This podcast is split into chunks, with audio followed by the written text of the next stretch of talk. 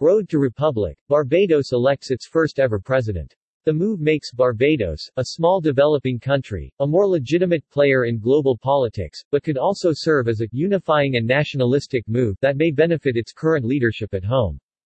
Dame Sandra Mason, the current Governor-General, was elected first ever President of Barbados. Calls for Barbados' full sovereignty and homegrown leadership have risen in recent years. Mason will be sworn in on November 30, the country's 55th anniversary of independence from the UK. In a decisive step towards shedding the Caribbean islands' colonial past, the former British colony of Barbados will replace Elizabeth II, the Queen of the United Kingdom and 15 other Commonwealth realms, with newly elected president as its head of state, and become a republic.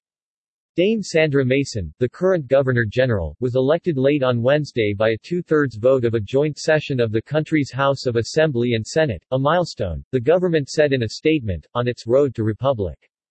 A former British colony that gained independence from the United Kingdom in 1966, the nation of just less than 300,000 had long maintained ties with the British monarchy.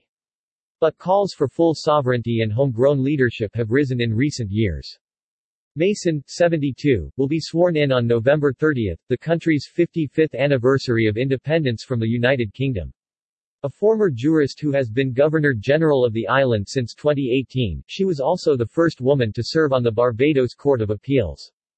Barbados Prime Minister Mia Mottley called the election of a president a seminal moment in the country's journey.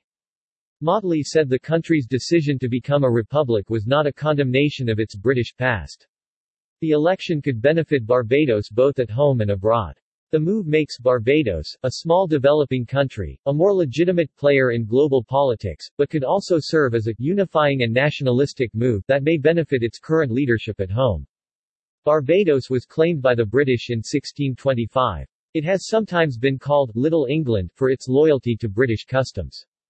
It is a popular tourist destination. Prior to the COVID-19 pandemic, more than a million tourists visited its idyllic beaches and crystal clear waters each year.